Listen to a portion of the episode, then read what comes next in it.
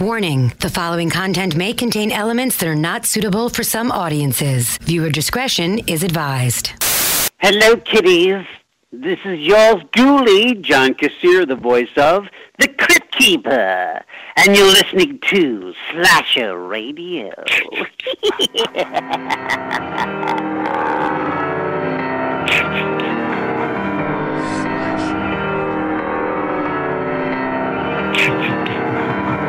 All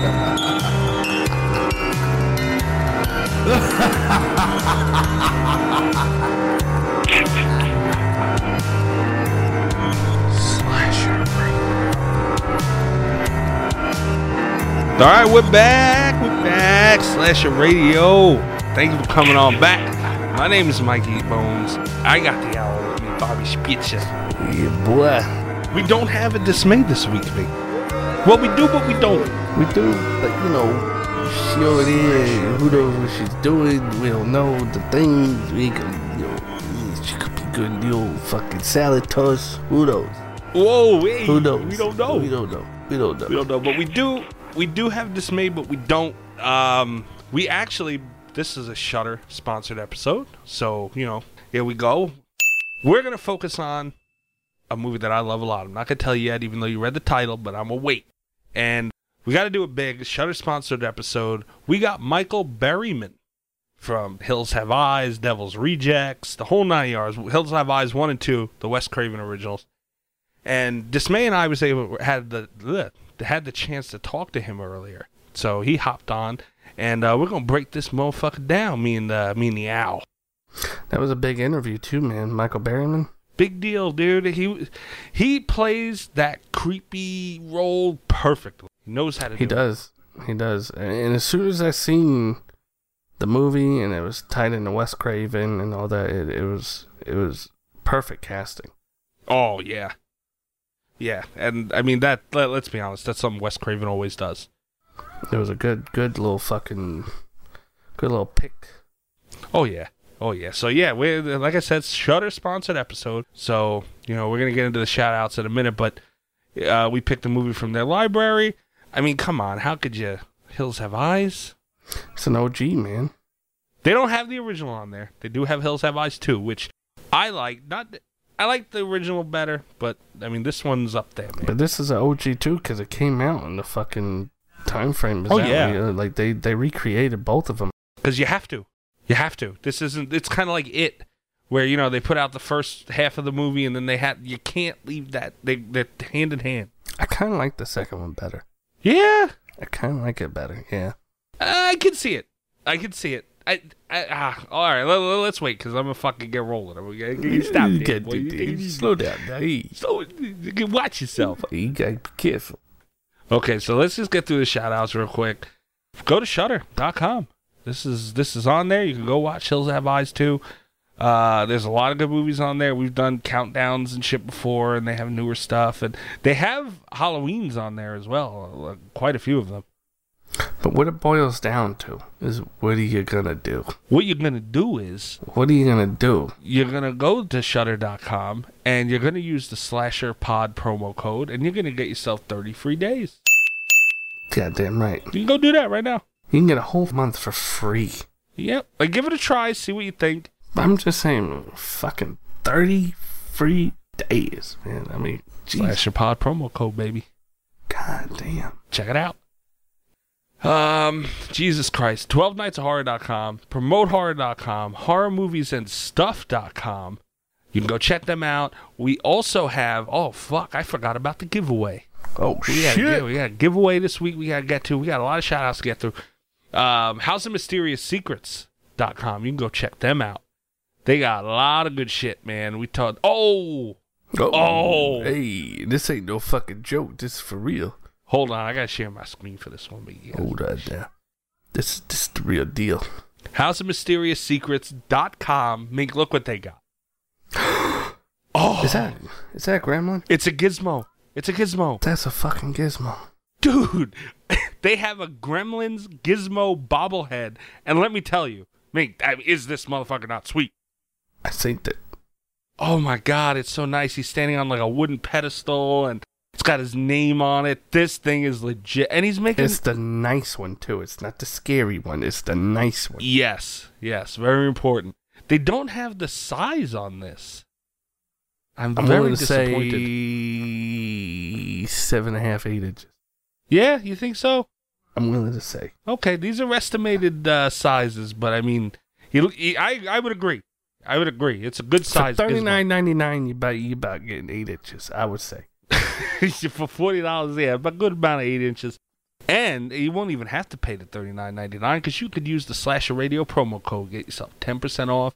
They got a lot of cool shit. This Gizmo though, god damn, God damn, boy. hit me out of nowhere. I'm like, all right, what can I talk? Oh, Gizmo. Gizmo. It's the me at the nice one, not the fucking silly one after the fucking midnight eating. No, No. the nice one, the one everybody likes. Yeah, yeah. They do have an It 2017 movie movie accessory kit. They got too much. They got too much shit on here. Like you gotta, you gotta sit down and go through the whole fucking inventory what they got because they got everything. Anything you don't know what you're gonna fucking find in here, and that's the beauty of it. You can just find anything.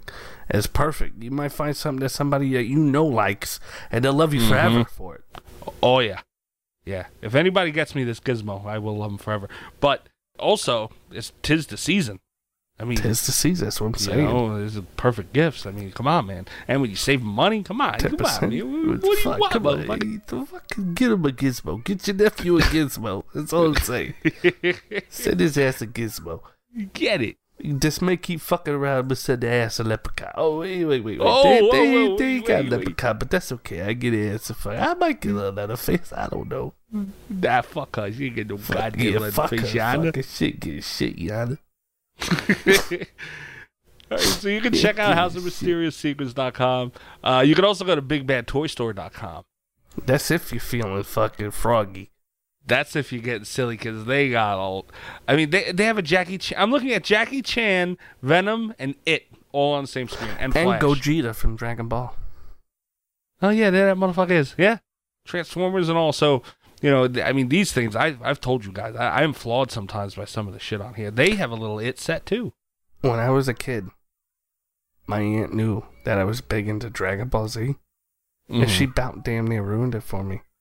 One day How? I was throwing a fit because I couldn't watch it, and she was like, Bobby, dragging his balls Z. wow. I was like, yeah, I am dragging my balls because I'm kind of fucking mad about it. Dragon's balls. Z. Dragging his balls Z. Just, I mean, but then you think about the name of the titles, some of the shit, like Dragon Balls? Like, come on. I mean, I never got into it. Dragon Ball. Like, why are you dragging your balls? For what? For what? what? What, what are you gonna do? For what what? are you gonna do? You dragging your balls for what? You pick them up and get to where you gotta go. Pick them up and walk. Come on. Stop dragging your You balls. be silly. for Silly no reason. You silly sideways motherfucker, you. All right, all right. Hold on. Now we got uh, the last bit, so we can fucking dive right. I can't wait to get this movie there, boy. Oh, yeah. We got, we had a giveaway out of fucking nowhere. Some lucky prick. Some lucky some bitch. It wasn't And me. I'm actually, it wasn't me either, and I'm mad about it. Okay, hold on. Draw winners. I'm gonna do this shit live. Come on now. Don't threaten me with a good time. Take it easy, there, boy. Okay, grand prize. Uh, we'll do the poster first. Mick. Let's do the poster first. Come on now, drink about you, you keep teasing me. Okay, here we go. First winner is Melissa. Or Melissa. I'll just leave it at Melissa. Oh, Shit. first Hey. one is Friday Thirteenth poster. Shout out Melissa for that F thirteen poster, you bastard. You some bitch. You took it home, which tell us how it feels on Twitter. That's right. So we'll get in contact with you, Melissa. Check your email. Uh, now for the big grand prize. Friday the Thirteenth four piece shot glass set. Give them the bottle of that that. Oh, they're gonna get it. A four piece shot, shot uh, four piece shot glass set before New Year's Eve. God damn. Come, on, come on, Come on, that's the type of deal. come on. Uh, I mean, what more do you want? What do from you want me to come to your house and fucking cook you pancakes? Come on, what do you Oh want? God! What do you want? What do you You want? don't want that. What do you want? What else do you want? All right, baby. Shit. Let's see. Let's see. Let's see. Hold on. Hold on. Is it really not allowing me to? Just give it to Ollie. when all else fails, just give it to Ollie. Just give it to Ollie. Just give it to He to does Ollie. deserve it. He does. All right, here we go. The winner is Caitlin told. I don't want to say her last name. Caitlin. I think she won on our last one. Caitlin, how the fuck you keep I winning? think she got a poster. Are you cheating? I don't know. I think she might be cheating. I don't know. I gotta see. It might not even be the same Caitlin. I could be wrong, but I don't think I am. Mm-hmm. So Caitlin won the Friday the Thirteenth four piece shot glass set. You Who'd have thought, man? butter. We fucking came up a long way for Caitlyn Jenner to win Oh, on our wow. show. You know what I'm saying? We fucking come on, man. All those Olympic wins, we made it. We came in big. Uh, oh man, that Caitlyn Jenner. Uh, well, all right, Caitlyn and Melissa, congratulations. Yeah, seriously, you guys fucking there you go. You got you got yourself a couple dang things, and later in the month we will have another sh- another giveaway. So, you know, look out for that. Keep up on Twitter. This kind of happened after we recorded the last episode, and you know, so keep keep up on Twitter. You're gonna miss out on a lot of things like this right here. Don't say we ain't did enough for you. That yeah, no, you can't say that. Okay, me. Hills have eyes too. I was actually intrigued by this one. Okay, okay. I was mad when my cat kept fucking with the Christmas tree oh man, because I, that. I got into this one. Okay. I had all the Okay. aesthetics. It really did. Oh, yeah. For a Wes Craven movie, like it had all the aesthetics, and then you know, plus with Michael in it, it was Mhm. like it was a.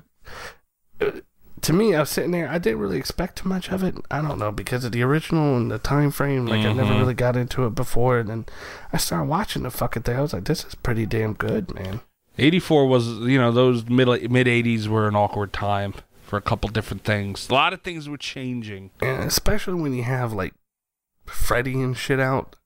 Mm-hmm. You know, at that time, like you have to really come with something. Oh yeah. Oh yeah. So Hills Have Eyes 2, 1984. Love this franchise. Uh, I'm not gonna mention the remakes yet. Um, I, it's just so different than anything else, and of course, Wes Craven. This is kind of, um, you're. I'm surprised we got Nightmare on Elm Street out of somebody who made this movie. You know what I mean? I know, dude. it's such a different type of slasher. It's like uh, cre- it's it's got every element of creepy in it. Where even they had you know snakes and spiders and all this stuff going around. Where every kind of corner of it really freaked you out a little bit. Yeah, they threw in like uh, you know, raccoons for jump scares, but it built up a lot of the suspense. And you gotta you gotta understand too, like watching this movie, there was a lot behind it because you were anticipating so much from the first. Mm-hmm. So you have to understand where it's coming from. Like you can't. This isn't. If you're gonna watch The Hills Have Eyes, the original, watch the first and the second. That's what I'm trying to say. Yes. Yeah. If you never seen them before, so watch number one, then watch number two. I almost think you have to, and I, I mean, I've seen both of them, and I haven't in a while, so I was like, let me give it a refresher. I put on fir- the first one, and then the second one. I feel that you have to almost do that because I don't know. As much as they're kind of the same, they're very different in, in strange kind of ways. They are, and I think a lot of it has to do with like you know from seventy seven to eighty four. It's not that far of a mm-hmm. you know time span, but you're going from one decade into the other, and at that time period, that was a big jump.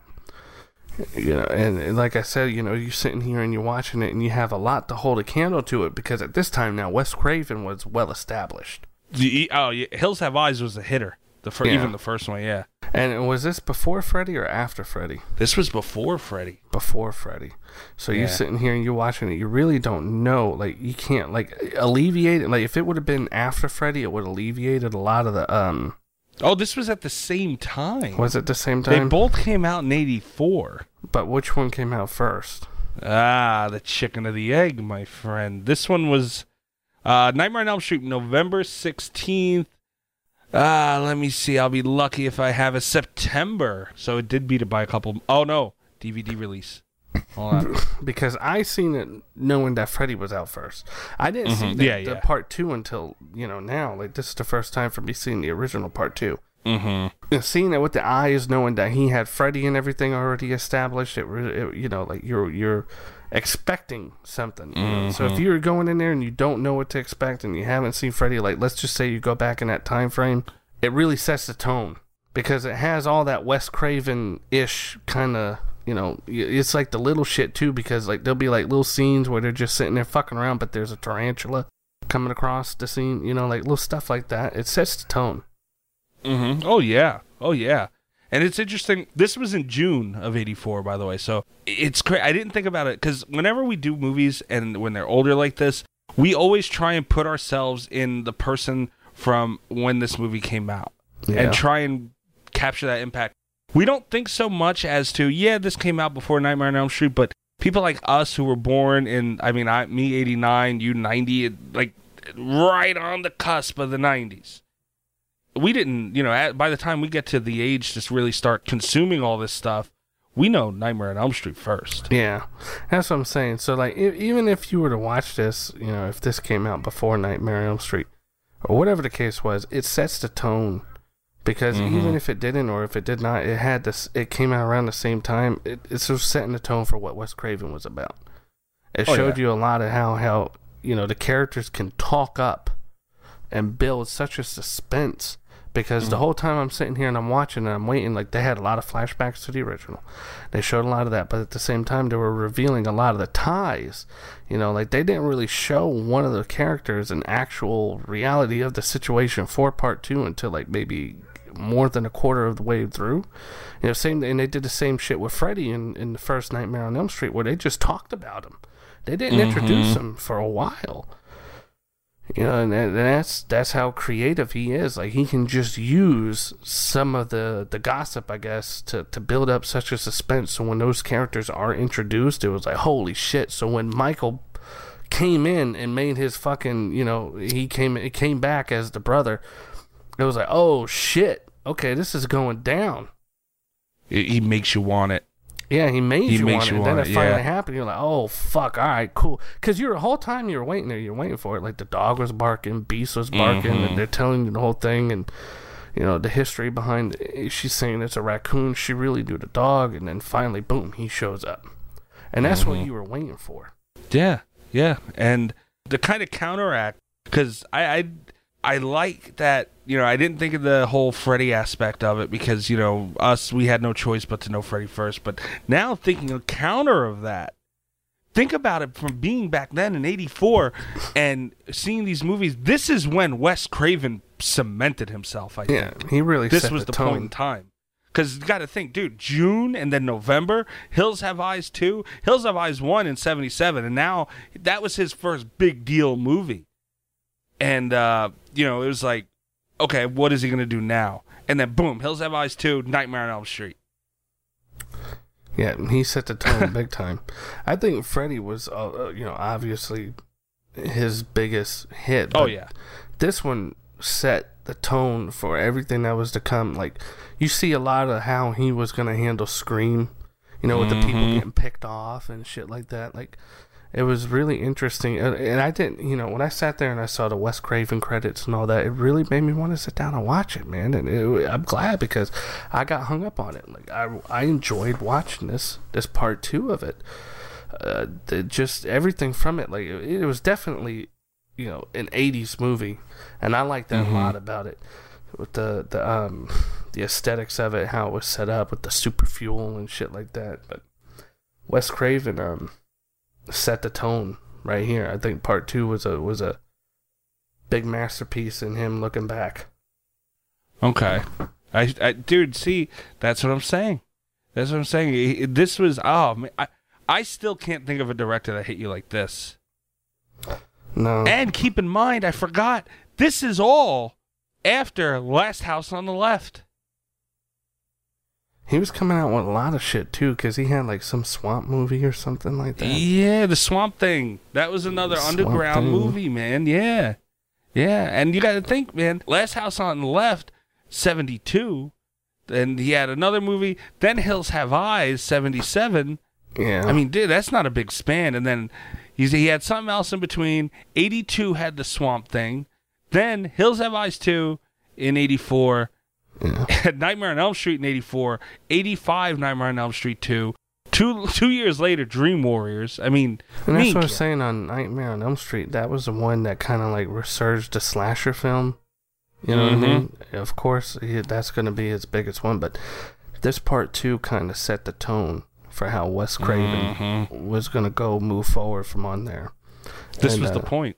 Yeah, it really was, and had a lot of like um very clever attacks and a lot of you know just the way that the the antagonists were moving in the in the movie and how they were set up.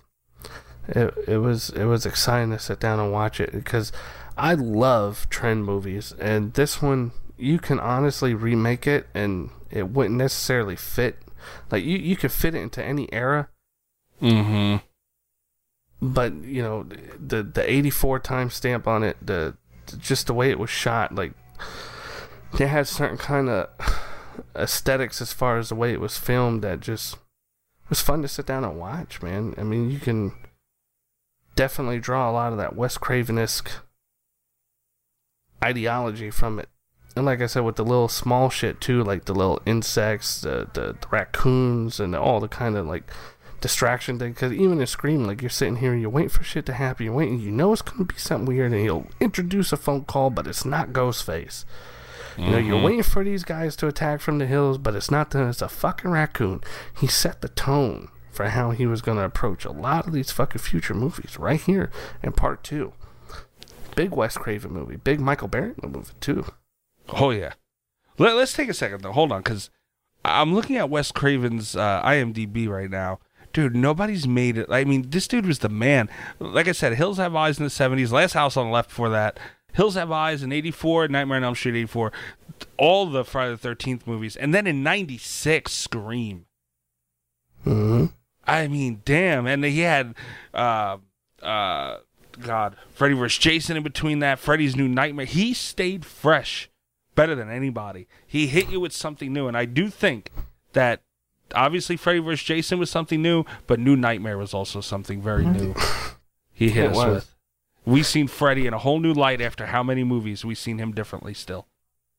It's crazy too because like he um he was definitely a trendsetter. Like Michael Berryman to cast him into that movie was a big trendsetter at the time. Like just think at that point like a lot of people eh, like horror movies were I don't know, they weren't at their strong point. Mm-hmm. So him, for him to put him in that role and to utilize him the way that he did, and then plus he had Weird Science in the, the year after that, and he really set the trend for how like a lot of movies were gonna go as far as like casting and and uh, you know his own direction too with with his movies because you know, New Nightmare, everything everything that led up after this was set by this movie. I really honestly think, like I kept I kept thinking about Scream a lot, like how he had the, the the characters had their own personality, their own relationships. They were getting picked off. They didn't want to believe a lot of the shit that was going on. Uh, you know, I didn't really draw a lot of Freddy from it other than the aesthetics of it because it was in that time frame. You know, like who'd have thought that this guy was going to come out with Freddy Krueger the year after that, Right. Right. or the, the same year rather? Same year. Yeah. Yeah. That's what Who'd I'm saying, man. thought? What a catalog, dude. I mean, talk about reinventing yourself. I'm sorry. Wes Craven's got a bigger hammer than Stephen King. I mean, with To me. Robert Englund, who was Robert Englund at that time? you know, know nobody. That's what I'm saying. Like his casting is just off the off the charts. Like he just knew this is the guy I want for this role. He's perfect for it. And not only that, uh, Michael Berryman touched on this in the interview you guys are going to hear. I don't think we forgot about that. He made you, lo- in, um, what's the word? Kind of, he made you get invested with the characters. So you know, to any, I mean, invested is an understatement for Freddy, but you know, regardless of what you were watching, the characters, and it could be also, like you said, him just picking the right ones, but also him knowing how to bring that out in the story complements it. I think. I mean, dude, uh, there, I have not seen Wes Craven involved with something I haven't liked. Not not many, man. Like, I don't know. Wes Craven's always been one of my top favorites, and especially like like Scream's probably one of my favorite horror movies. More more so than Freddy, man. I don't. It's just it, he never ceases to amaze me. Like even looking back at certain shit that I never watched. Like I, I just maybe I like this movie, maybe I won't, and I always end up fucking do. Yep. Wes Craven, man, always. Corner Pocket said to me once, he's like, and Dismay too, because we did obviously with our cat a lot of Scream recently. It's like what they were like. What's your thing with Scream? I'm like, I don't know. Man. It's, It's just, just I love watching about it. man. It was so like eh, you gotta think like he's come out in the seventies, eighties, nineties, two thousands, 2010s, Yeah. and no matter what the fucking scene was, he always was there with that trend. He was always in it, even with Scream Four. Like, Oh, that- yeah. you can't like the shit that was going on in Scream Four that time frame compared to the original. He worked it in. And it was weird because you know what? The original Scream was so tied into the 90s. It was such a 90s film. 90s technology too. Think about it with the phones and all that stuff. fucking yeah. stab, stab, and all that. He, made it work. It didn't fucking matter. That's what I'm saying. Like you can go back and watch this movie with an open mind and fit it into now, Mm-hmm. even though this came out in '84. Yeah, yeah, dude. That's what I mean. I just the guy knows what's going on and he knows how to translate it. I mean, just uh, God, we He lost he such a set genius. the tone, man. He set the tone. He really did. He just knew casting and knew what character was going. to If he'd have picked anybody else but Michael Berryman, it wouldn't have fucking worked. No. it- that's how important it came down to. Like I, as soon as I saw him, I was like, "Oh yeah, I know this guy. That's the Hills Have." A, you know, how, that's what the fucking movie ties into. And then right after that, fucking boom, Weird Science. Like you watch that movie, you see him. It's you know, that's the guy from the fucking Hills Have Eyes movie. That's Wes Craven. That's his shit. Like he was such a trendsetter, and he was he set the tone for so many things to come. Another thing that he utilized well was he was the type of guy that no matter the budget, made something golden. And uh, you know, I I like the you know the fake rock props. You know what I'm saying? Yeah, that's the only thing. Like, if you're looking for something to gripe, there were some cut scenes that were like Yeah. off. Yeah. that didn't fit. You could tell they used just to throw in there, especially with that snake scene. But anyway, the whole movie picks up, I guess, pretty much uh, after the original. Mm-hmm. and um, you know, with the guy Bobby and all that shit, and it explaining what's going on in the desert, and uh, yeah, I like how they utilize the whole, you know, daylight saving time. You know, you better Mhm. fucking, you should have remembered to set your clock, and they were behind the schedule to meet that race. Mm-hmm. Dude, there was always a reason. There's always a reason. So of course they had to fucking save time and cut through the middle of the desert, and that's how they got caught up. You know, fucking with everybody else. And there was there was some good um on set, I guess, graphics at the time. Like Mhm. you know, they used a lot of the fire in a good way. They used a lot of the fight scenes and the fucking traps and shit that they set in this movie was really cool. It was real clever, real clever. and that's what I was saying, man. He utilized because this only had a million dollar budget, and Yeah. just being out in the middle of fucking nowhere consumes a lot of money, like out of a budget. And not, they blew shit up in this movie. Like you know, is they spent money, and you know I'm not mad at the rock props and all that stuff because he did what he had to do. He did. And then plus too you gotta think like back then you weren't really paying attention to that. Like we can point it out now. Back in nineteen eighty four you weren't really paying attention. That's that's that's the uh, technology I guess you were used to. Like we can look back at it and point it out now just like we would with any Godzilla movie, but back then it, you know, that was is what, what what it was and even you know for him to get it to be what it was back then was a, a miracle out of his ass that he pulled with a million dollar budget Mm-hmm. because there was a lot of tough critics back then in the 80s man you're, you're talking about a time that's approaching the new millennium Mm-hmm. People, a lot of people are trying new shit too. Was a you know Mhm. another thing. So uh, uh, that's why I'm not mad at it. I you know fucking for what he pulled off with that amount of money. Also, a Wes Craven classic. They had a lot of story, action, story, action, story uh, throughout the whole thing. So you, it's almost like you never get bored. They're always filling you with story. There's really nothing not needed in these movies. no the, the only thing that i could say about it is like they did revert to the first one a lot Mm-hmm. Yeah. you know they did but i mean that just like i said like you you do if you never seen the second one you do want to go back and watch the first one just so they know what they're talking about Mm-hmm. Yeah it makes it it makes it easier to watch but you don't have to because they do they do go back and touch back on it so that to me kind of feels like they wasted time Yeah, yeah. I could see you know it. for the second one you know what i'm saying but i mean other, that's just me nitpicking Yeah, yeah. I could see that. Up a lot too. They the original had a two hundred thirty thousand dollar budget. They pulled they tripled it, man, quadrupled it rather. yeah the hills have eyes uh part two I really enjoyed this one. Like I like I told you, like my cat was fucking around with shit. I really, I really didn't give a fuck. I was too involved in the movie. I was watching it fucking thing, the fucking rebel and all that, man. I was like, this is a pretty badass movie, man. Like shit. Yeah. But all right, we do have an interview with Michael Berryman, as we mentioned.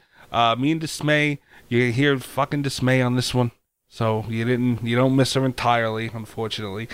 So you know, we're gonna throw you to that right now. We're gonna be back after that. We're gonna talk about the remakes. I think we gotta talk about the remakes a little bit. The old remakes, baby. All right, so enjoy that, guys. We'll be right back.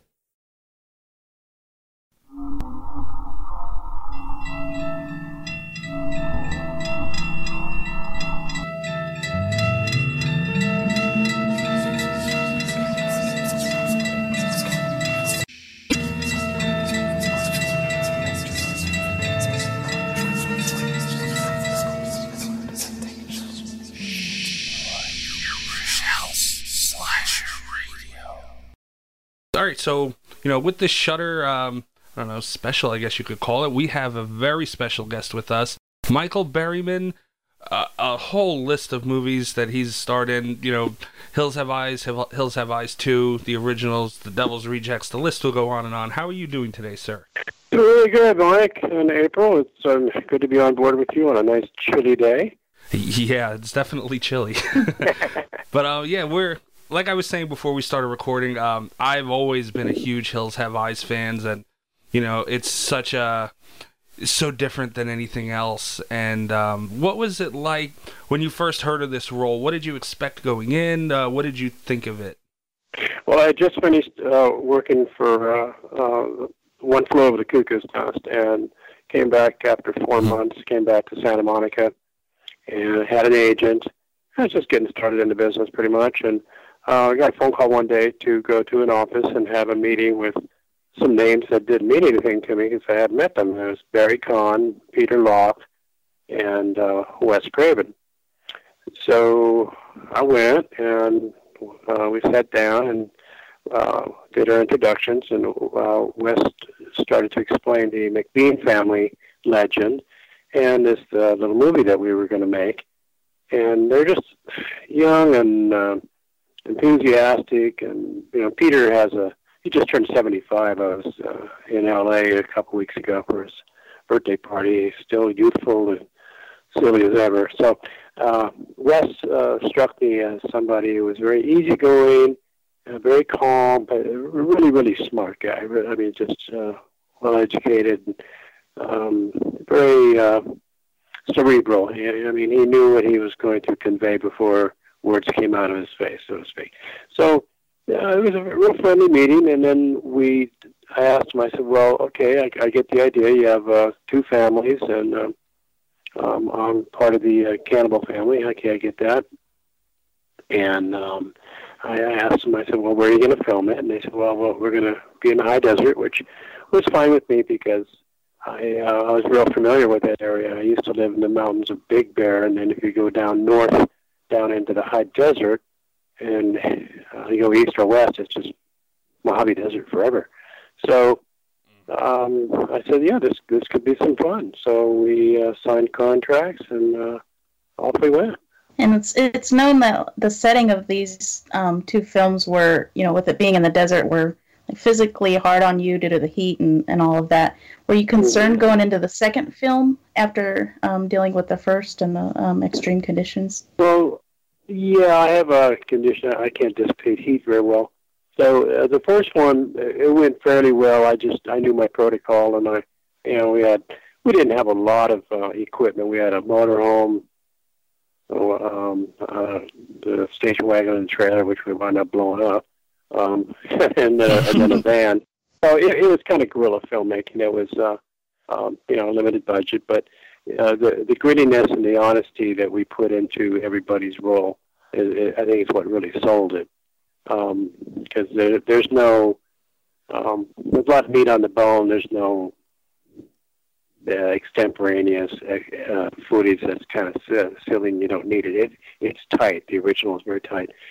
Um, at night it was very cool. Daytime I was just very uh, aware of how to, um, you know, do my shot, uh, get back in the shade, or if there's some air conditioning in the van, um, and take care of myself. So I, I, I didn't I, I didn't have any uh, health issues. I just had uh, health concerns, and it's my my responsibility as a professional to uh, you know to make those aware. So you, know, you always have a first aid person or a medic available. Uh, um, so it, the shoot went well. Lasted a couple weeks. Then when I got um, uh, had some other credits, uh, worked for Al, you know, and Alf, and I mean, shrunk the kids and a bunch of stuff. And then I found out we were going to do part two. Well, that was in a southern desert area uh, near Desert Hot Springs in Southern California, uh, not too far from uh, Joshua Tree National Monument, which is uh, very beautiful, especially in the winter. So, uh, and the time we were there was uh, it, it wasn't blazing hot. It was it was a, a pretty easy working conditions. The uh, the cast and the uh, and the, the setup was, was was a lot different than uh, than the original. You mentioned that you guys blew up the the RV and all that stuff, and we've seen that kind of uh, more towards the earlier part of the film. Was that you know the actual RV you guys used offset and everything that you blew up? Well, actually, what we blew up was the trailer that was being towed behind mm-hmm. the uh, station wagon, and yeah, we actually uh, uh, blew it up. Now, in part two, there was the red bus, school bus. That mm-hmm. that got blown to shit. That was uh, um, actually the fellow who did the explosions was Greg Auer, and Greg Auer is uh, very well known for he did all of the uh, miniature small explosions in Star Wars, and he had just finished doing that. And he, I remember when they were done with all of the uh, traveling shots of the kids, you know, trying to beat the uh, the time because they forgot about daylight savings time. They're trying to get to the race uh, once they had everything finished, where we didn't need to shoot the bus anymore, uh, he spent about a week, week and a half, uh, preparing the bus because we could only blow it up once, and it had to be done sequentially so it, you can see it on the so it doesn't just go pop. You know, well, he had to drill out almost all of the rivets. He had to structurally wow. re-engineer it so uh, when he had something called a mortar that would blow upward in a canister, it would push these uh, uh, wooden posts that would lift the uh, the roof high enough to where the flames would come out around the edge that that was separated from the sides of the bus, and then mm. we wanted to see smoke, and then we wanted to see explosions uh, go laterally. So um, had a lot of time to sit down and chat with him, you know, during lunch or dinner break, and he was explaining um, because uh, I was in on a lot of the uh, production meetings, and um, he was explaining how his progress was coming along, and you know what he needed to make it uh, go well, and it uh, uh, it went off without a hitch, and it was pretty cool. Oh yeah, and wow, hear how much went into that. That's so crazy. That seems like a whole other project in itself. Oh yeah, it took over a week to rig it. Holy crap! Wow. Um, you mentioned that you know you met Wes Craven. You never didn't really you know never met him before. He and he was kind of earlier on in his career. What was it like working with him so early on, and then seeing kind of what he turned into? You know, one of the the faces of horror, I guess you could call it.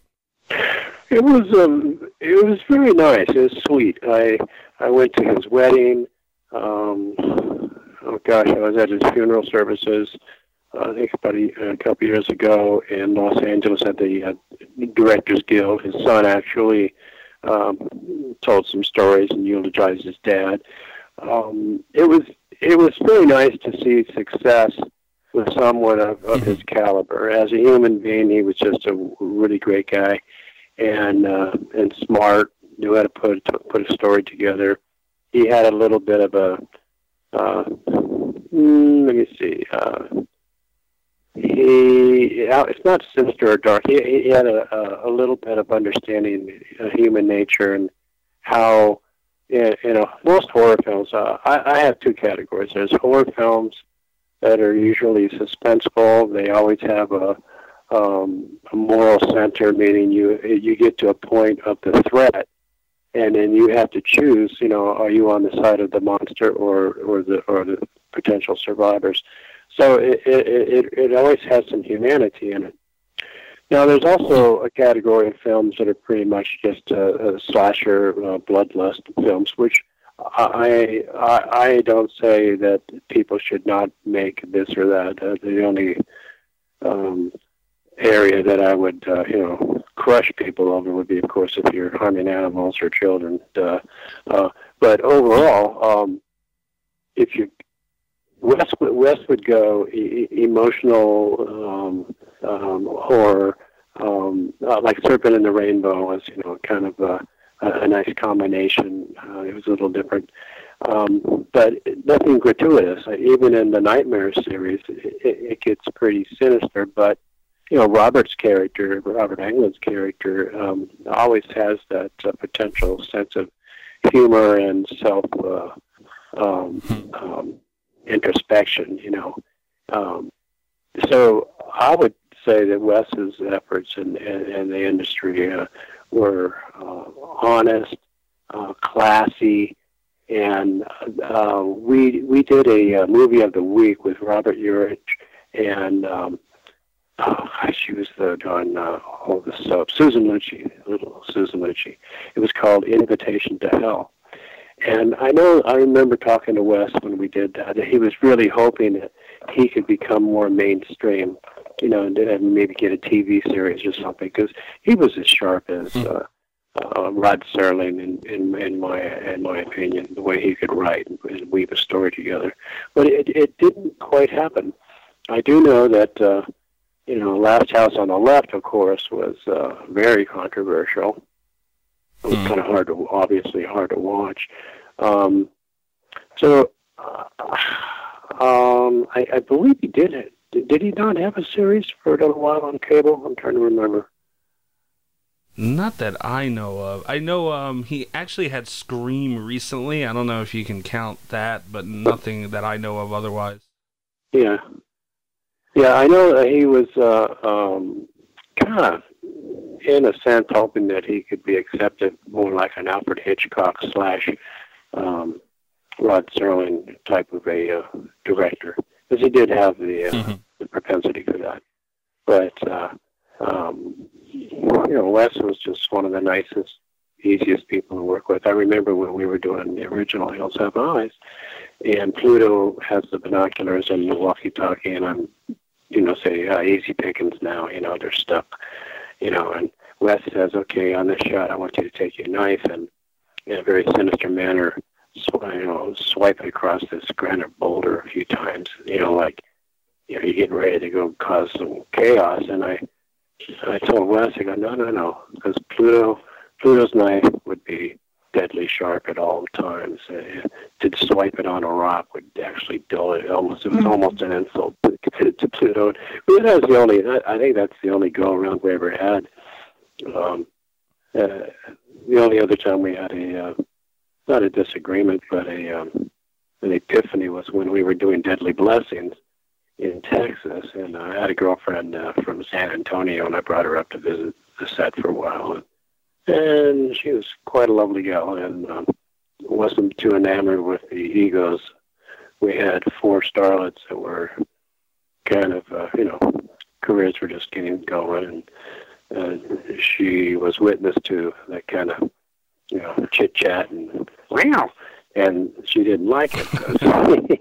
so I remember one weekend, uh, had a couple of days off, went back to San Antonio, and getting ready to fly back to finish my con- my contract, and she had told me that she wasn't coming back to the set because unless uh, these uh, she didn't unless she saw different behavior.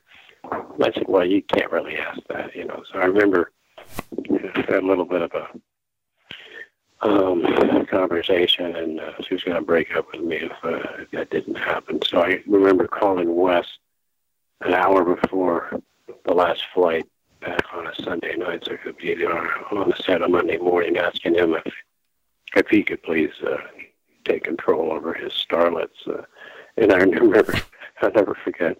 It was like about you know nine o'clock at night, and and he goes, quote, goes, Michael, I, I have no control over these. I'm, I'm just glad they're not, you know, scratching each other's eyes out. You know. And I said, okay, brother. You know, thanks, Wes. Uh, I'll see you on set, and I, uh, if I'm sad, you'll know why. and and I went to work, and I was sad, but. Uh, uh, that was the only only two times that I can remember when Wes and I uh, you know, uh, well, we were on the same page, but uh, we had to go with different results. And you've had um, worked with a lot of people, and um, most recently, the Death House movie was released last year, and you were joined by Tony Todd and Barbara Crampton and Bill Moseley. And what was it like Mhm. um, on set, the atmosphere with all of you coming together for this, you know, brutal film? Oh, it's quite brutal. Uh, well, we were filming at night, and uh, it was a pretty barren uh, facility, if I recall, as I recall, and it was it, it it was fun to uh, work with all my friends, you know, uh, Tony and Bill, and uh, and uh, you know uh, Pinhead, you know Doug, and uh, and uh, I remember walking down the hallway, getting ready to do the main confrontation, where we explained to Kane, Kane Hodder, that uh, you know he's been played. And as we're walking down the hallway, uh, Kane, he, he kind of clenches his fist and shrugs his shoulder like a little kid. He goes, God, Michael, this is so cool. And we're all working together. And, and I, I'm, I'm getting some really good uh, footage time, you know, playing. I said, yeah, you're playing, you're playing the lead guy here. This is great, man. I'm happy for you. He's like a little kid in a candy store. And then we do the scene, you know, where he's presenting to us, you know, the five evils that, yeah, I did everything you want, man. You know, I'm waiting for my reward, you know, and then we, you know, we let him know that he's been uh, duped, and the look on his face was crushingly uh, lovely. it was like a little kid, you know. What do you mean I don't I don't get the candy? You know, it almost made me cry. Almost. And um, the kind of uh, getting back to the Hills Have Eyes, I, I'm a, um, I don't know how to explain it. Uh, I don't usually like remakes or most newer horror films so much, but the remakes of the Hills Have Eyes series, not that I would put them ahead of the, you know, the originals because what you guys did with, you know, with the props and you know every all the work that went into that is just you know above and beyond. But the remakes for the Hills Have Eyes, I'm not mad at and I think they were pretty good movies. I was just wondering what you thought about them. You know, they were pretty good movies. I mean, uh, there's Mhm. a lot of aspects to consider when you're um, uh, talking about a, a, a film. You know, I mean, one of my biggest. First of all, you have to have a good story and uh, hopefully good Mhm. acting. Uh, I'm a big fan of live dialogue where it's not done in a ADR lab later after the fact because I like to have the emotional content of the other actors, the atmosphere, and, and you're wearing your, you know, your wardrobe. There's so much that adds to the texture of, of the words that come out of your face, you know. So my biggest complaint, and, and this is not in reference to uh, Aja's uh, films, but I really like to have clear, enunciated, live dialogue so you can understand what they're saying and you get the gist of what the message is. I mean, if they're writing words down, they must be important. I would like to hear hear them. Um, so I would say, uh, as a pr- uh, production um, um, observation, I, I thought he did quite fine. I mean, the camera work is steady, the lighting is uh, is balanced when you need it to be. Uh, the dialogue is crisp. Um, the effects were, were not, you know, so much over the top. I I watched. I only seen the first one, and um, I liked the beginning, the atmosphere of the atomic test ground village, and all of that. I thought was uh, it really laid it down for you, you know. And I really felt like I was in that in that atmosphere. But um, honestly, about the time um, they were coming out of the cave with the National Guard troops, and there was that one metal spiky thing that kind of you know, it it, it looked obviously uh, CGI, and it, it just seemed a little over Yeah. the top as far as a weapon. And at that point, it, it turned into chase kill, and I started to lose interest in the individual Mhm. characters as people. And uh, that's one of the things that Wes did quite well is both families had strong characters, and by that I mean they were well defined Mm. a, a lot of the characters in um, the remake uh, didn't they didn't grab my attention. I didn't get involved in their moment to moment experiences, uh, which are being you know put on on the screen for me to get in. If you don't, if you lose involvement, then when something happens to someone, um, you don't really care so much. It's just like I played. I played good guys, Yeah. bad guys, devils, angels, comedy. But um, if you're gonna be a protagonist or an antagonist, then you, you, you want it to be within within the uh, framework of believability. You know, unless you're like Freddy Krueger, you have, or, or you can just surprise the audience with, well, and I can also do this. Oh, wow, okay, you're a wizard, you know, or a demon, whatever. But in general, um, I've had people ask me in interviews and whatnot and say, well, how do you feel playing a bad guy? I said, well, there's certain roles I will not, I will not play. You know, uh, like pedophile, for instance. You know, harming kids. No, that ain't happening. You know, no. Um, gratuitously killing animals. No, I'm not doing that. Now, um, you need a strong negative character to raise the bar, I believe, for your hero to have a dark night of the soul before the challenge, even though even if it's sprung up on them, there's always a build up to where you understand their strong points and their and their vulnerabilities. And it's always the vulnerability that gets presented to the potential hero. So they really have a bar to uh, you know to to meet and to go forward into the quote unknown, and and that and and that creates a, a, wonderful moment where they um, they get to have some self discovery, and I find that uh, always to be uh, a great way to go in storytelling. Um, and a really good movie that's scary is one that even me, for someone who's in the industry, um, is to where I feel like I might have to leave all light on before I go to bed. And the, the last film that really did that to me was, uh, well, before I was an actor, and that was The Exorcist. Uh, I, I run into Linda a lot. Uh, we just did a show in Sacramento. She's a very dear friend, and uh, uh, she does wonderful work for uh, for uh, for the dogs, uh, pit bulls, and stuff. But um, so yeah, I like I like to be scared. Not a roller coaster guy anymore, but uh, um, you know, and, and also uh, if you uh, you know, I grew up when in I was born in 1948, and my birds effects were based upon the fact my father went to Hiroshima. So the atom bombs and the nuclear arms and all that stuff didn't make us any safer. You know, so each generation has their own what's a scary monster. So uh, I think with the young, uh, upcoming uh, um, filmmakers and uh, storytellers, uh, there's always a, a fresh challenge. But uh, if you keep it um, to where you're dealing with humans and their challenges, their strengths, their weaknesses, and rising to the occasion, you're going to have a good story.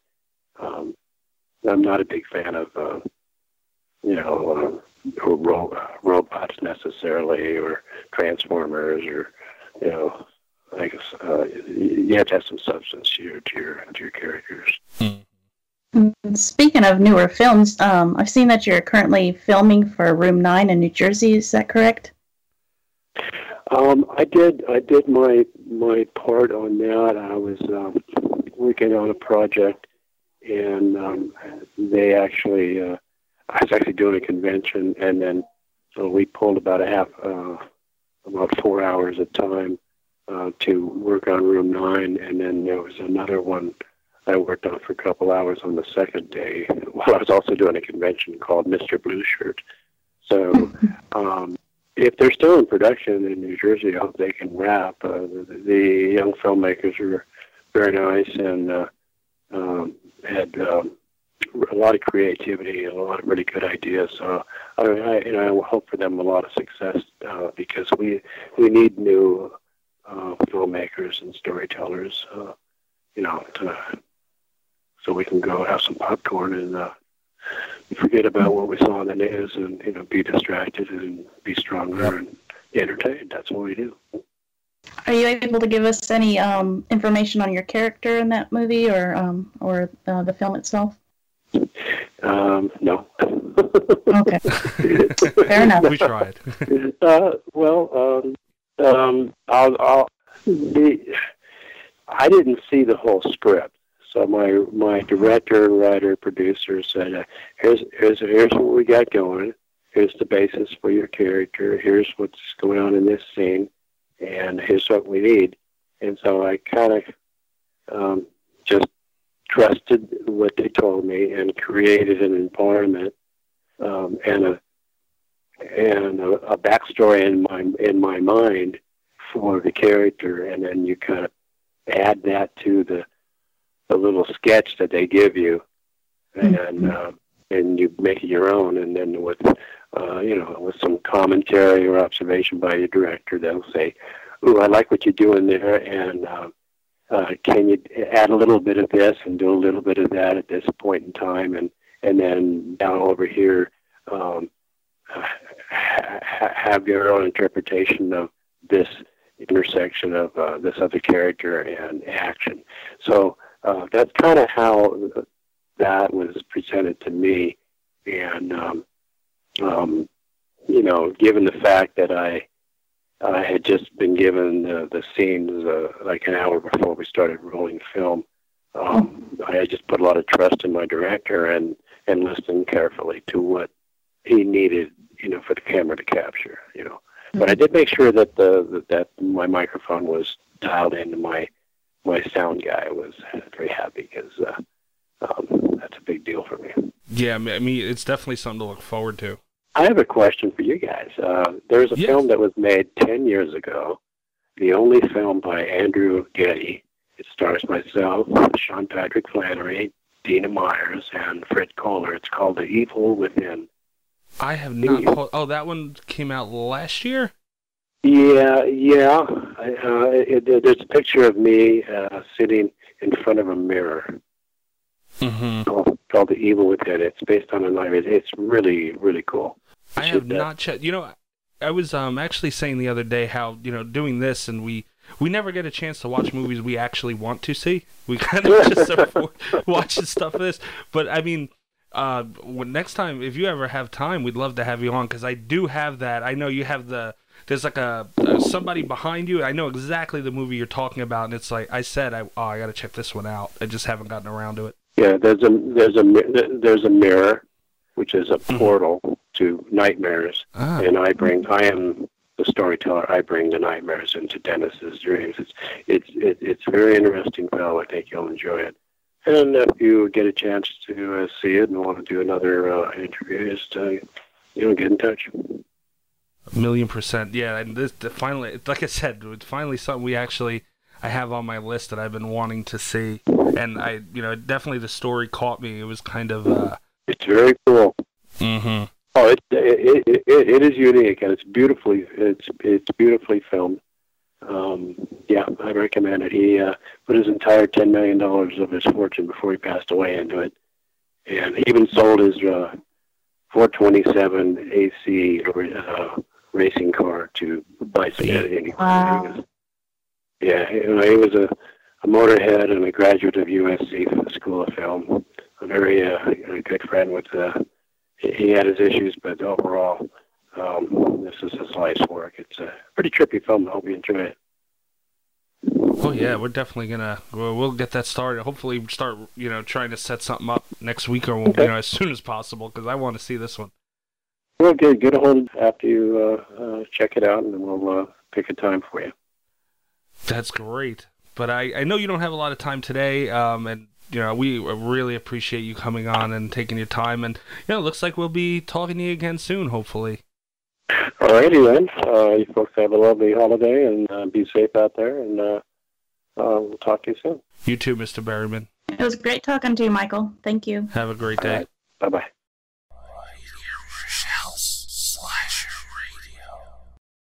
Alrighty, we're back. Um, while while you guys were listening to that, we were recording our Easter egg. We were. what do you want to do? what you want? what you want what you What do you, what do you hashtag? What do you want to do? You guys, if you're not, again, if you're not listening to the Easter eggs, Jesus, please I know. Please. do yourselves There's a a whole favor. fucking other whole world. radio show, pretty much, at the end of these things. Oh yeah, I think slasher radio is at the end of these. Yeah, yeah. this is the professional side, that the Bajol comes out after the music.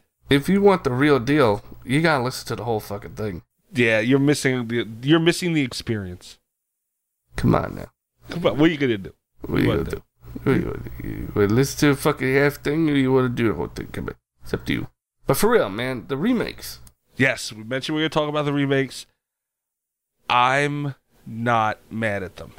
Not mad at They them. were, they were so different. They were different, but it was different in a way you feel this would progress. It definitely was.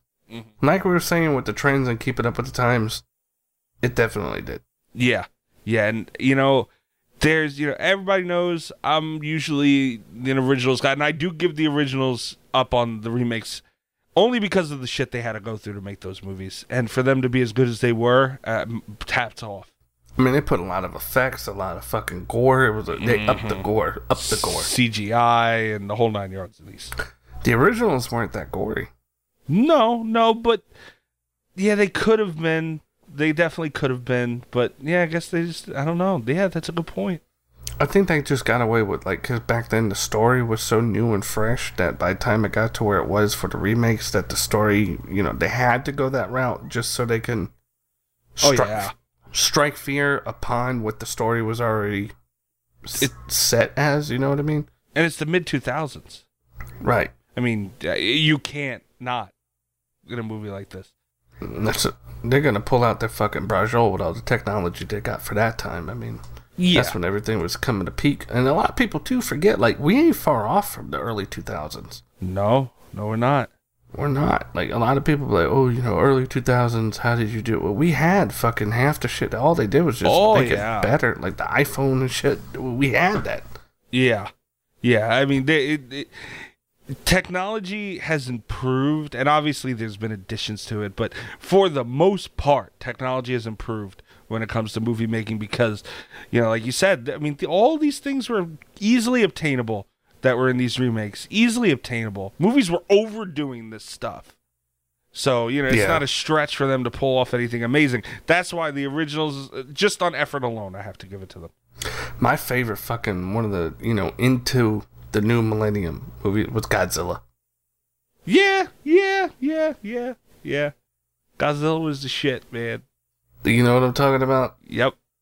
Yep. That shit was that that shit really walked it in. But I mean, they they they utilized that same. They knew what they had, and they did it. Like they, they, for me, like if people want to come over and sit down and watch The Hills Have Eyes, I'm not gonna put in the originals. Yeah, yeah, yeah. That's more of like, I don't know how to explain. You know, like like connoisseur, like, Yeah. like aficionados, and you know, if I got some motherfucker that's like into collecting old If NES Tim games, and yeah, I'm a fucking original. If Tim came over, Because if I put in if I put in the uh, the new ones for Tim, he'd be like, "What do you? You don't got the original? What What are you- What, are you? What are you? what are you, fucking- piece of what- shit? What are you? What are you gonna do? What are you gonna do? really, What are you gonna scumbag? Really, scumbag? You gonna fucking invite me over and put the re- the remake? I got the originals in my trunk. Well, if that's the fucking case, then I mean, we can watch, you know, uh, you know, fucking Karate Kid or something like It's six hours. six hours. That's a movie. I don't even know what the fuck the name of that movie got- was. I forget it. I I, remembered know. it, then I forgot, then I remembered again, and I'm not gonna look it back up because I just don't want to remember. It makes my heart hurt thinking about that night. But we got to get Tim on one day. Tim and Coral. Oh, one of these God. days, this fucking guy don't know it, but he's he's already on. I want to get him to Philly. oh, he'd go to Mig. He'd be like, "Oh, I'm going there already." him and fucking Coral go to Philly. Coral won't want to go, but he'll go. Uh, right. "Uh, you know, I gotta go to work, but you know, fuck it. Fuck it. I'll go if Stevie will work for me. See, I- I'm going already. Ah, shit. I I can't work for you. I'm going. But yeah, I think Uncle Stevie would even like the fucking remakes, man. Stevie would like the remakes. Stevie, I like think the Stevie does like the the second one. Maybe I've watched it with him a couple times. He he said that one of them are better than the originals, and I was mad at him. Me and him got this whole big argument. What the original, the OG or the remake? OG, OG, both of them. He Damn. thought the re- the remakes were better. I was like, ah, come on, man, come on. I can understand, like you got, like for somebody who's not an aficionado, aficionado, whatever the fucking word is. aficionado, yeah. Yeah, you know, yeah, I can see that. Of course, definitely. That's like the same thing, like with a remake video game. Like, you know, if I introduce my son to Spyro now, he ain't gonna like the Mhm. old one. You know what I No. mean? No. You know, I was just playing fucking what was it, Technica on Nintendo? I ain't Tecmo playing that. Yeah, yeah. I, I'm not playing that over Madden.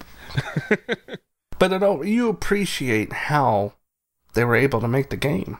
Oh yeah, exactly. And I think that's the thing with it. But don't get me wrong, I do get in my moods where I will want an old school like a Friday the Thirteenth, one of the newer ones or something. I get in those moods where I may want to watch this every now and then. But yeah, if I'm gonna sit down and watch a movie, especially with people, remakes. And and it's cool that they can do that because I wouldn't really do that with the new Friday the Thirteenth.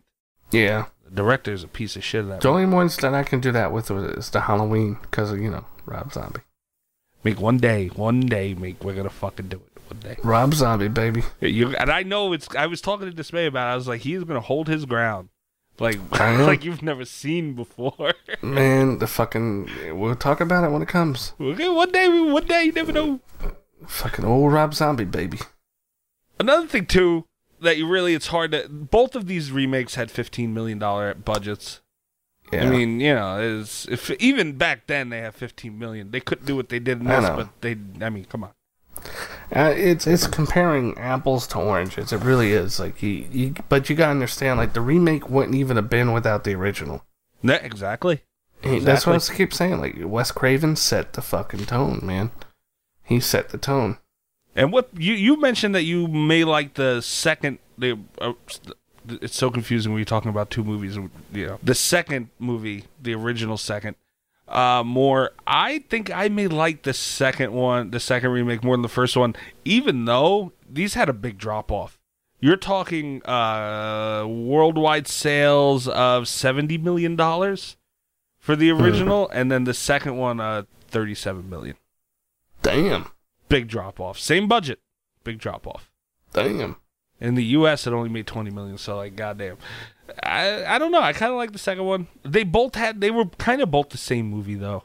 It was something about the second one. I don't know, man. Like for me, like uh, especially for the original, it was just the more of the aesthetics, I guess, that they were able to put into it. The Mm-hmm. the um the uh, uh, the, the motorcycles, the super fuel, the storyline. You know, you, by that time, you knew who the Hills Have Eyes were. You, you were waiting for that story. It was just more established. And I will say there are some franchises that just like Friday the Thirteenth is a good example. First one was good. The second one was better. Granted, it had Jason, but it was more like they knew the what they were trying to do. Kind of like what you mm-hmm. just said. So it's it's it's more of a complete thought that you're getting. A lot of movies will shit the bed the second time around, but you know, I think Nightmare on Elm Street did that. I mean, Friday the Thirteenth did that. Hills Have Eyes did that. Scream didn't I don't know, do man. that. I liked the second one. I liked it. Yeah, the second I Scream. I, liked the second. Yeah, I like it the a second lot. Scream. I liked Scream too. I don't know the original though. The original one Uh. is what holds. It's just Drew Barrymore, and that's what it is. yeah, It's the Drew Barrymore. first one was a brutal. I love. Oh man, I, I I always. I mean, I could talk about Scream all day. It's like just something about it. It's the fucking Drew Barrymore, man. They introduced it so well. Yeah, but Cra- Craven just has that that that stigma about him. But yeah, He does. He set the tone right then and there for the the OG part two, for a lot of things that were to come. Um, you know, just how he has, you know, the the idea of a bunch of friends sticking together. It was just, it was crazy. Like he was able to keep flipping and reinventing and flipping and reinventing, and even though the remakes might be more pleasing mm-hmm. you know, now to sit down and watch, especially if you got people over. It came from that original idea. Like Yeah. none of this would have fucking been around had he made those movies.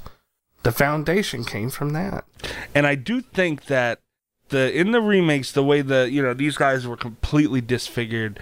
That's what they wanted, I think, in the first ones. But makeup and all that for however long they were, that gets expensive fast, and it's hard. To, it was hard to do back then, also. So, I like this- I think this one added elements that that one was kind of wanting, and we were they were just able to do it in the time frame and the money they had.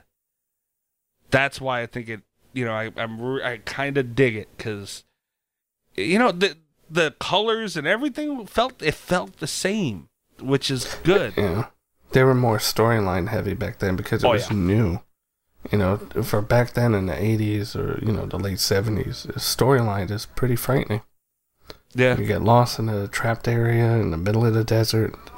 People are watching and they're killing and you know, so now that storyline has already been frightening. What do you do to remake it? You, the storyline's already been written. Everybody knows the storyline. Mm-hmm. Well, what we're gonna do is we're gonna introduce the cast of the hills, you know, the people in the hills, and we're gonna have to make them more gory. We're gonna have to, you know, up it in that sense, and that's where it gets its edge.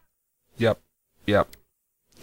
I don't know, man. I, I, I, it's hard for me to, and I, and I'm, I'm the one to hate on remakes, and so I'm, I really can't do it on these. Can't Nah, it. it's hard. You can't. You really can't. I liked them. I enjoyed them a lot. Check it out. But I, I, I mean, I think we fucking, we gave them the Hills Have Eyes like none other have. Yeah, no, I don't think they're gonna get any better, any better than that. Mm. Not even with dismay on it. Fuck dismay. No, I'm just kidding. no, but for was- real, dismay. What are you gonna do? What you gonna do this way? What It you was gonna do? weird What not you gonna having her around. It's kind of strange. Nah, not for me. I'm used to this shit. Piss on his shoes. You know what I'm saying? You fucking with you want? You dismay with the what's your better? What, you want us to do the fucking movie on ourselves? What do you, what do you want us to do? Nah, but for real, I mean, uh, on behalf of her, I would just like to say that Wes Craven, uh, genius, especially in the horror genre. Mm-hmm. Um, thank you, Michael Berryman, for taking time out doing the interview with at Slasher Radio on Twitter. Um, you know, Yep. uh, definitely appreciate the time that he spent with us, and um, you know, there's a lot more coming soon. So stay tuned. Yeah, maybe even more Michael Berryman. We talked about that other movie, and maybe he'll know. hop on again. We, you know, we gotta talk to his people, talk to our people. That's right. Mick, where are they finding you on Twitter? At Bobby Spitzer with two eyes, Two hours. two eyes. And I'm at Mikey's dad. Dismay's at Dismay00. That's Dismay Ballsack. And Dismay like Bobby just said, the show's at Slasher Radio. Go to slasherradio.com. Keep your eyes out on Twitter for our next giveaway. And go to shudder.com, slash pod promo code. And good night from Slasher Radio. Good night. All the best of Slasher Radio podcast.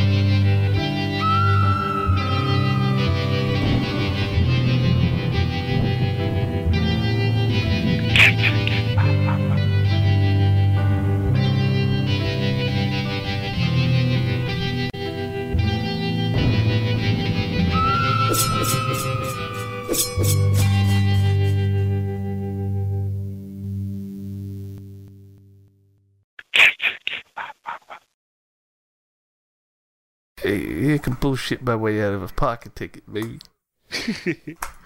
Come on now. Oh, hey, yeah, I was only here for a fucking second. I had to take a piss. I got my cut my son. I had to, had to take a shit. Go in there and let him take a shit real quick. What are you gonna do? Put a boot in the car? Come on now, let me go. Come on, leave me alone. Come on, leave it alone. Your kid had to take a shit. What are you gonna do? Get that ticket yet. Kid had to take a shit. Come on. Come on, leave me alone. You fucked up guy or something like that. He's six years old. He had a shit. What the fuck's the matter with you? Who's your boss? Wait, let, me, let me talk to the manager. We're talking about the fucking guy put a boot in the car. He give my fucking son. He had to take shit. Six years old. What do you fucking want him to do? Want him to shit his pants? I mean, fuck. Come on, guys. I if that's right. You want to go? Be fucking. You know what? You keep the fucking thing on there. Next time he's gonna take shit, I'm gonna fucking wipe it all over your car. You happy now? You happy now? In fact, he's got to take a piss right now. I think he's gonna piss in his shoes. Get it, son. Hey, dude, pee, pee on his shoes. That's what you get, you fucking piece of shit. That's what I thought. You take it off. What the fuck is that? Just saying, you know, bullshit your way out of a parking ticket. You gotta do what you gotta do. You piss his shoes, great. You gotta pee right now. What do you want me to fucking do? I can't go inside and take a piss. You gotta piss on your shoes. you telling me he can't go in there and take a piss? I mean, what do you want him to do? He ain't gonna piss his pants. I mean, fuck that. Come on now. Your shoes are his pants. It's my fucking kid. Would you do that? Yeah, come on. What if this was your kid? You gonna make him piss his pants too? Or some or some some guy's shoes that you don't give a fuck about. Come on. You piece of shit. Hey, piece of shit. I know you don't give a fuck about me. I don't give a fuck about you, piss of shoes. you don't give a fuck about me, Mike. You don't give a fuck about you, piss of shoes. fuck, you gotta take a piss. Obviously, you gotta fuck boot the cock. You gotta take a piss. You gotta piss in shoes. hey, you done? You done? Shake it when you're done. Let me know. That's what I thought. Take it off. Come on, tough guy. Oh, no, we're all, we're all, we're all trying to make a living. I know, I know. Come on, but the kids gotta take a piss. Enough, enough. You know, we're talking about the kids here. What do you want to do? It's the most ridiculous conversation. It happens, though. It happens, though. What do you want him to shit on the fucking curb, show his ass to all the pedophiles? What do you want him to do? You sick fuck. You sick fuck. What, you like that shit? You get off on that? You fucking put your boss on the phone. He's trying to look at he's trying to look at my son's ass. This fucking guy over here. Fucking sick fuck told him to take a shit in the curb. Yeah, you did. Yeah, you did. Yeah, you did. Uh, you won't let him go in there and take a shit. You want to boot the fucking car because you want to look at his ass. Yeah, you did. Yeah, you did. He's telling him he's got a nice ass. I don't know what the fuck the problem guy is. That's what I thought. That's what I thought. Take the fucking boot off. Take the boot off. Yeah, yeah, but fuck you too, guy. Yeah, next time, next time, next time, man. Next time. Next time. Yeah, yeah, go fuck you. Yeah, next time. Yeah, fuck the Jets. Fuck the Jets too, you piece of shit. the poor Jets. Fucking Jets. Jets fan, huh? You Piece of the shit. piece of shit. Last time you guys did nothing. Fuck, Oh, you can't shit. take a shit, you fucking pedophile. What do you want to do? You want to grab his ass too? grab his ass. Grab his ass? What the fuck is bad with you? What's going on over here? Yeah, he wants to grab his ass. Who the fuck you want to grab the kid's ass? He's a fucking sick fuck. Look at that sick fuck. He put a boo in the car? Yeah, because he wants to grab the kid's ass. My nephew? Yeah, he wants to grab your nephew's ass. No, get the fuck out of here. You gotta be kidding me. Gotta be kidding me. Put a boo in the car because the kid had to take a shit? That's what I'm telling you. You want to look at his ass. I told him you, you want him shit in the curb so you can look at his ass. You fucking freak.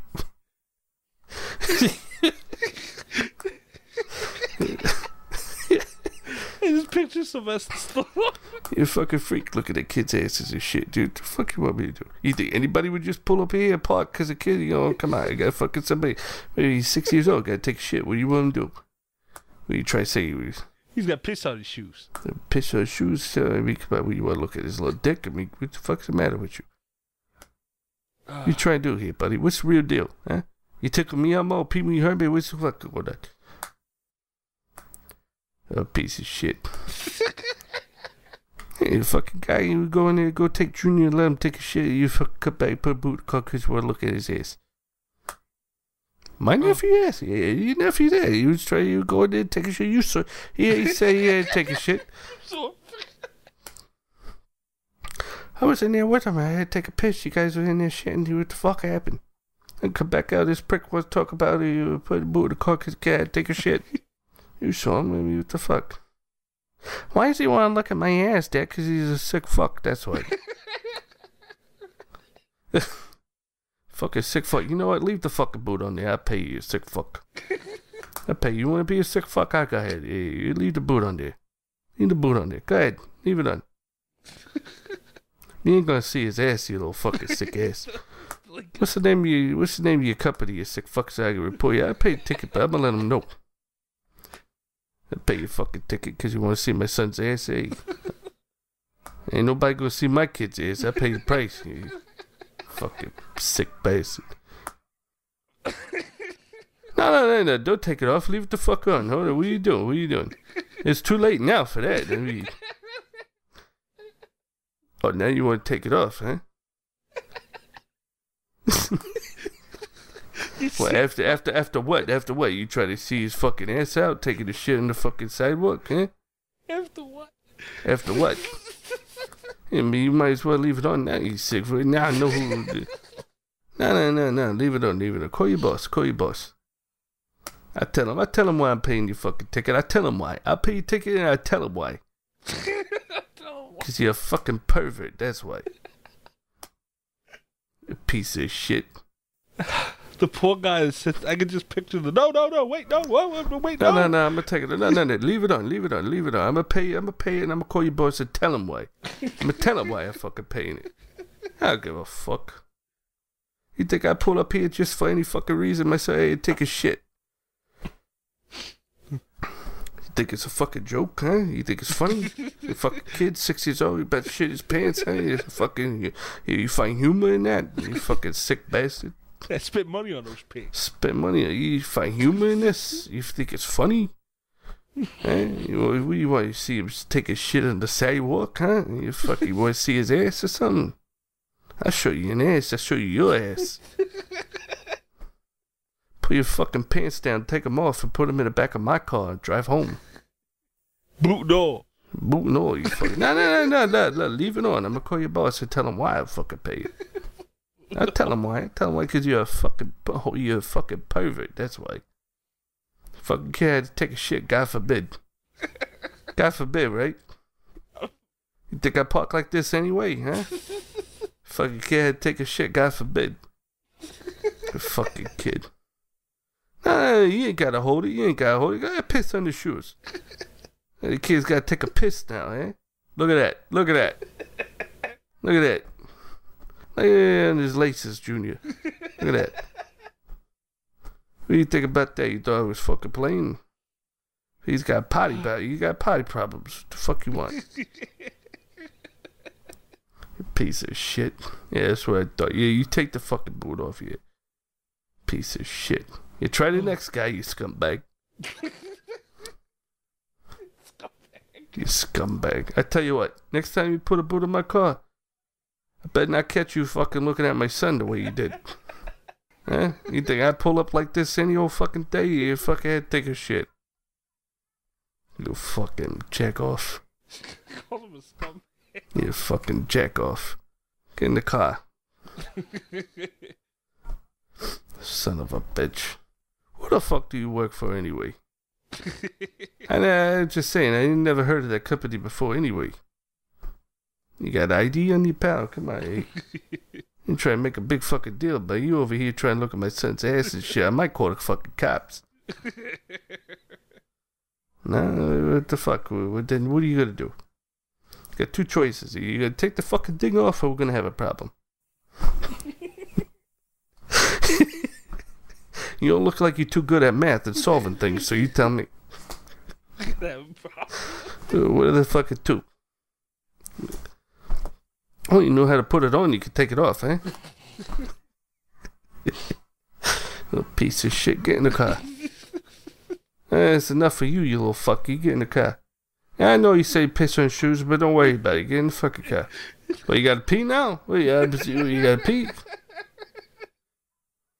Well, fuck it. The boot's on anyway. Piss on the shoes. Fucking piss on the shoes. I don't give a fuck what you do. Matter of fact, don't piss on the shoe. Go piss in the fucking car. Open up the door and go piss in there. Yeah, you, you, you know, piss in this fucking car. How about that? You fucking piece of shit. Oh my god. Dude, that's the most ridiculous thing I've ever heard, I think.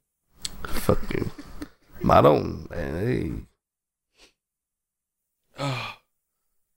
Alright, you want you want to wrap this thing up? I mean, it's up to you. What you fucking, what you want to do? What do you want to What do? do you want to do? You fucking sit here, wrap it up, or you want to fucking take the thing off the car? I mean, it's not even like I'm in really infraction or nothing. I mean, it's just fucking two inches off the curb. Come on, man. He's taking shit, you, you think I fucking park like this? I mean, come on. Live here all my life, motherfucker. It's my neighborhood. Do you think I park like this? Fucking owner of the store come out. What's going on over here? The fucking guy wants to see my son's ass. Oh, fuck. What the wrong? Motherfuck. Rock. Come on, Rock. Your son's ass. My son's ass. He's trying to fucking look at his ass. Fucking guy, man. Rock. Why does he gotta do that for? He's a fucking piece of shit. That's why. I mean, fucking why God makes him like that. I don't know. He's saying he was just in here taking a shit. I know. That's what I'm telling the fucking piece of shit. The junior was taking a shit. That's what I said to him. Even the guy's like, all right, I take. No, no, no. Fucking leave it up. I kind of like they always do that. Every once you get you like, no, no, no, no. Leave it on now. You mother- And now it's too late. Now you fucking leave it on. I'll call your boss and tell him why the fuck you did. You did it. What you did. Don't you gonna get out of here, huh? fucking kid in here taking a shit. No, no, Rock, let him take it off. Let him take it off. He's trying to be good. Nah, the fucking guy's a scumbag, piece of shit pedophile looking at him, my son's ass. Don't say that, Rock. You looking at his Why the fuck you can't take a shit, put a boot in the car? What do you want me to do? Come on, take the boot off his car. Come on, I'm trying to. Nah, you know, fuck this guy. Tell him, nah, Rock, let him, let him take it off, Rock. Let him take it off. I tell him, let him take it in front of my store. Let him take it. Take it off. He can't come in. He take a shit. He can't help it. What do you want him to do? That's the famous one. What do you want to do? Wait, what do you want to do? That's what do you want to do? That's what a boy's. That's when you know it's done. What do you want to do? It's done. What do you, what do you- what do you? I want to take the fucking boot off the car. Aye, tell him take it. What do you want to do? I want to take the boot off the car. Aye, come on, guys. Why are we fighting here? What do you want to do? Take the boot off the car. That's when all the all the After fucking that, on the table. all three. After that, all three of my best fucking friends. Yeah, yeah. That's how it happens, me. After that, all three of my best fucking friends. Two months later, call him up, man. I see this guy parked in front of my house. He can't fucking. He need you put it. You fucking guys in front of my. Put a boot on his fucking car. in front of your house? Yeah, in front of my. I'm on the way. And Twenty years later, that you know, I still got that boot in my garage. You know, I still put that boot on that guy's car in front of your house. But you was trying to look at my son's ass that day. Eh? Oh, I wasn't looking at his ass. Was I looking at your ass? By that, you're like fucking 23. I don't know. What the fuck you was doing? Why? The You were looking at my ass? For some reason, he's your uncle. You don't know why now. He's just your uncle. He's the like, Momo.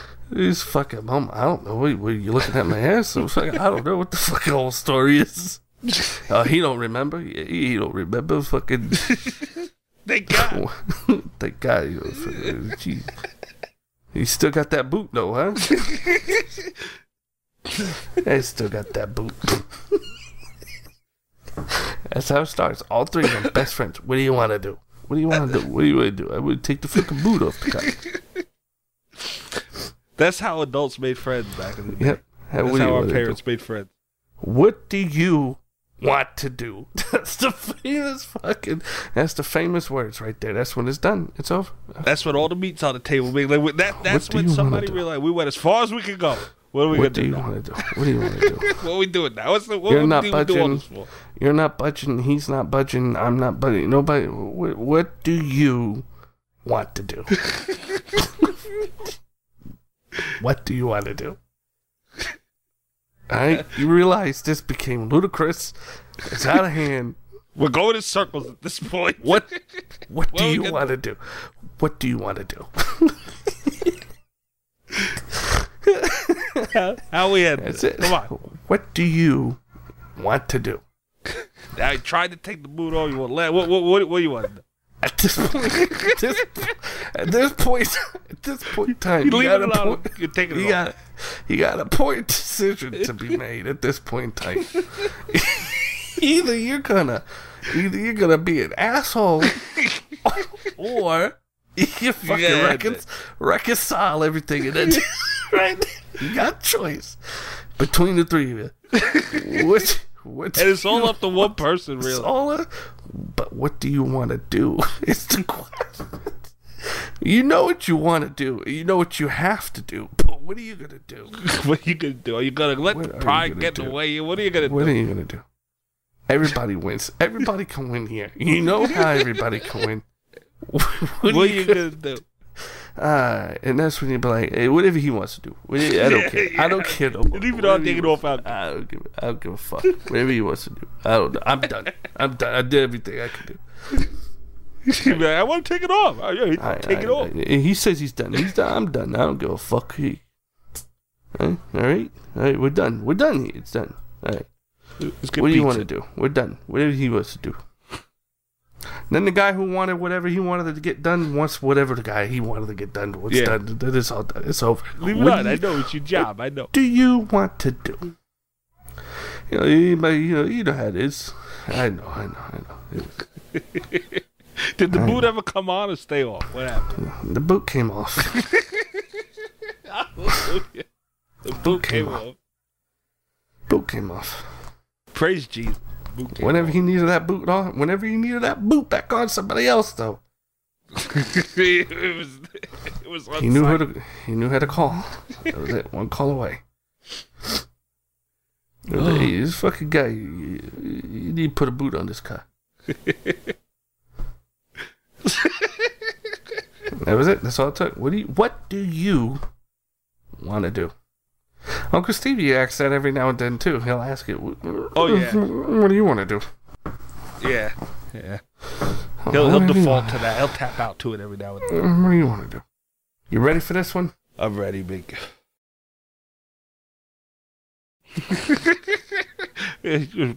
Cox didn't stand in the stall. See The this? fucking the whole thing. Oh, Don't tell him it's about my cock. Oh, you don't want him to know. Oh, no, because if he So- does, he ain't gonna. He does not gonna want to go. Yeah, he's not gonna.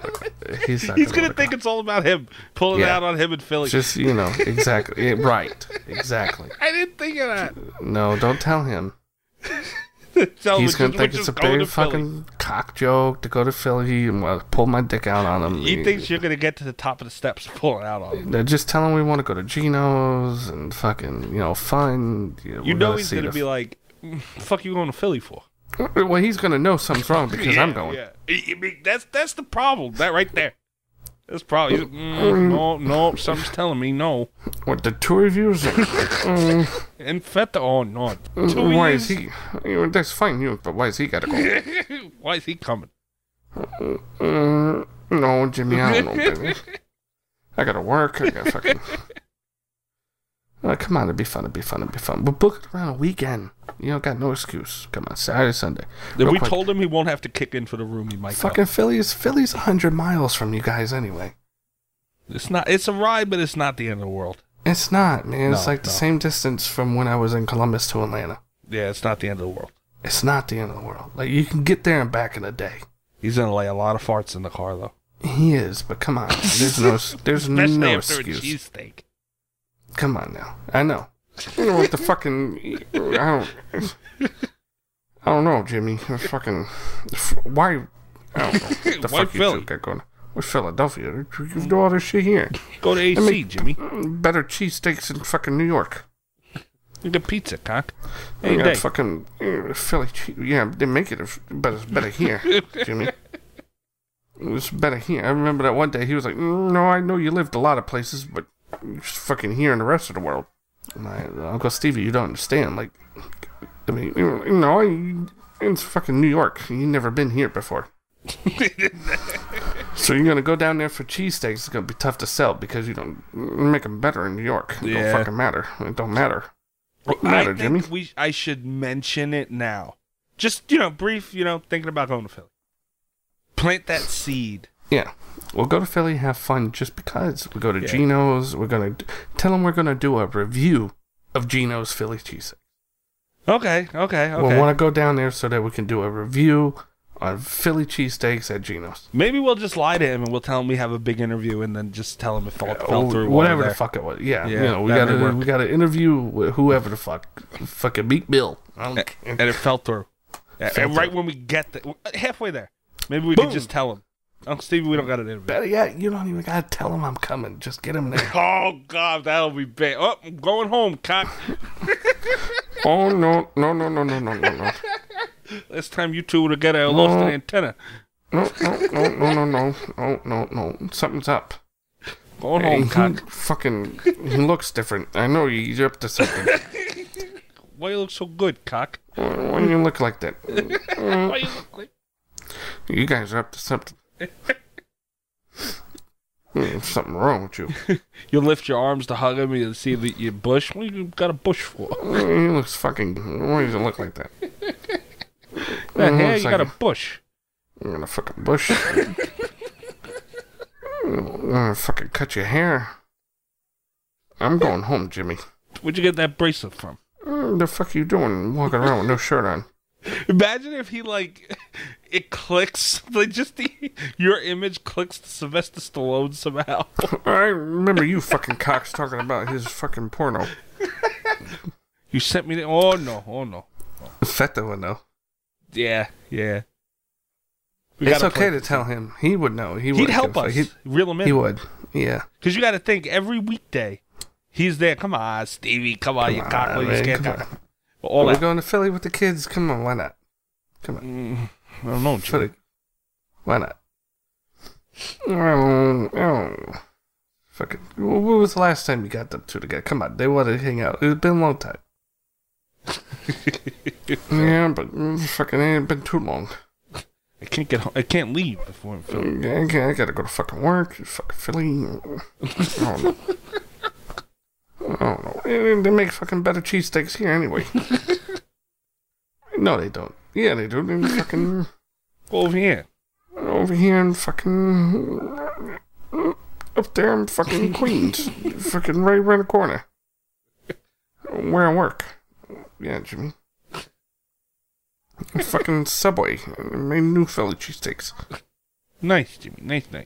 Say goodbye to your credit card rewards. Greedy corporate mega stores, led by Walmart and Target, are pushing for a law in Congress to take away your hard earned cash back and travel points to line their pockets. The Durbin Marshall credit card bill would enact harmful credit card routing mandates that would end credit card rewards as we know it. If you love your credit card rewards, tell your lawmakers hands off my rewards. Tell them to oppose the Durbin Marshall credit card bill.